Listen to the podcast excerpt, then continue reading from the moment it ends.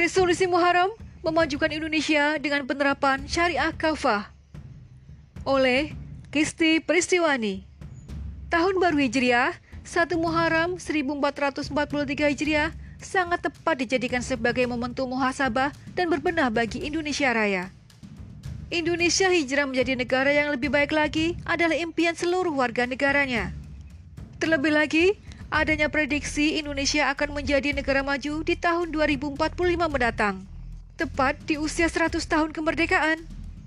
Hal ini akan terwujud bila terjadi adanya transformasi ekonomi, sebagaimana yang dituturkan oleh Menteri PPN, Kepala Bappenas Suharso Mono Arfa, dalam webinar CSIS dan Transformasi Ekonomi Menuju Indonesia 2045. Ia mengatakan, untuk bisa lepas dari jebakan negara pendapatan kelas menengah, middle income trap, pertumbuhan ekonomi Indonesia harus bisa mencapai 6% pada 2022 mendatang. Bila itu bisa dicapai, ia yakin Indonesia bisa naik kelas menjadi negara maju pada 2045. Rasanya, terlalu lama menunggu untuk melihat Indonesia menjadi negara maju tahun 2045. Pasalnya, untuk menjadi negara maju, tidaklah cukup hanya berpatokan pada angka-angka pertumbuhan ekonomi yang dirumuskan negara adikuasa saja. Tapi, harusnya diiringi dengan realita meningkatnya kesejahteraan dan kemakmuran masyarakatnya. Namun, hal ini tampaknya hanya akan menjadi ilusi tanpa realisasi yang nyata.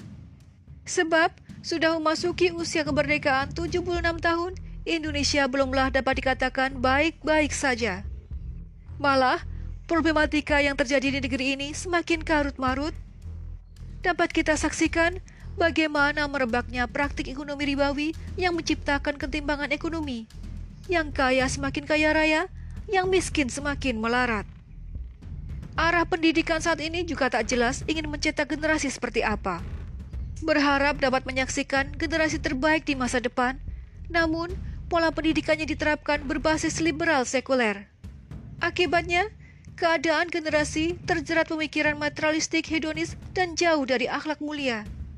Tak hanya itu, rusaknya generasi pun mengakibatkan buruknya keadaan sosial masyarakat.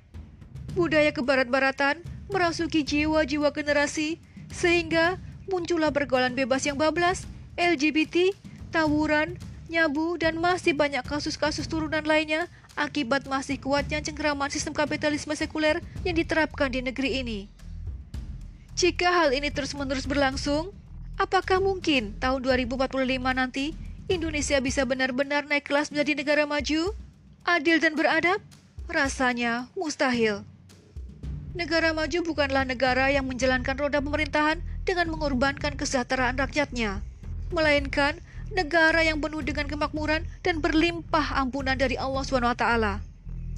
Indikator majunya sebuah negara bukanlah berasal dari penilaian subjektif oleh negara yang mengklaim diri sebagai negara adikuasa karena memiliki kepentingan terselubung di baliknya.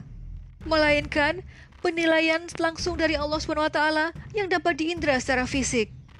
Sebagaimana firmanya dalam kitab Allah, dan sekiranya penduduk negeri beriman dan bertakwa, pasti kami akan melimpahkan kepada mereka berkah dari langit dan bumi. Quran Surat Al-A'raf ayat 96 Dengan demikian, kita dapat menilai sendiri bahwa apa yang sedang melanda negeri kita saat ini tak terlepas dari sebab jauhnya keberkahan dari Allah Subhanahu wa taala. Indonesia masih memiliki waktu dan kesempatan untuk berhijrah berubah menjadi lebih baik lagi.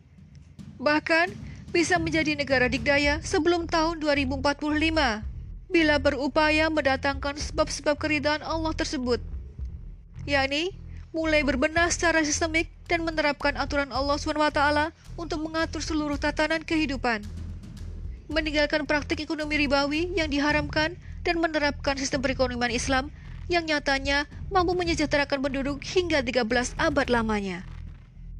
Islam memiliki pos-pos sumber pemasukan negara yang banyak, seperti jizyah, kharaj, fa'i, ghanimah, pengelolaan SDA yang tepat dan benar, dan seterusnya.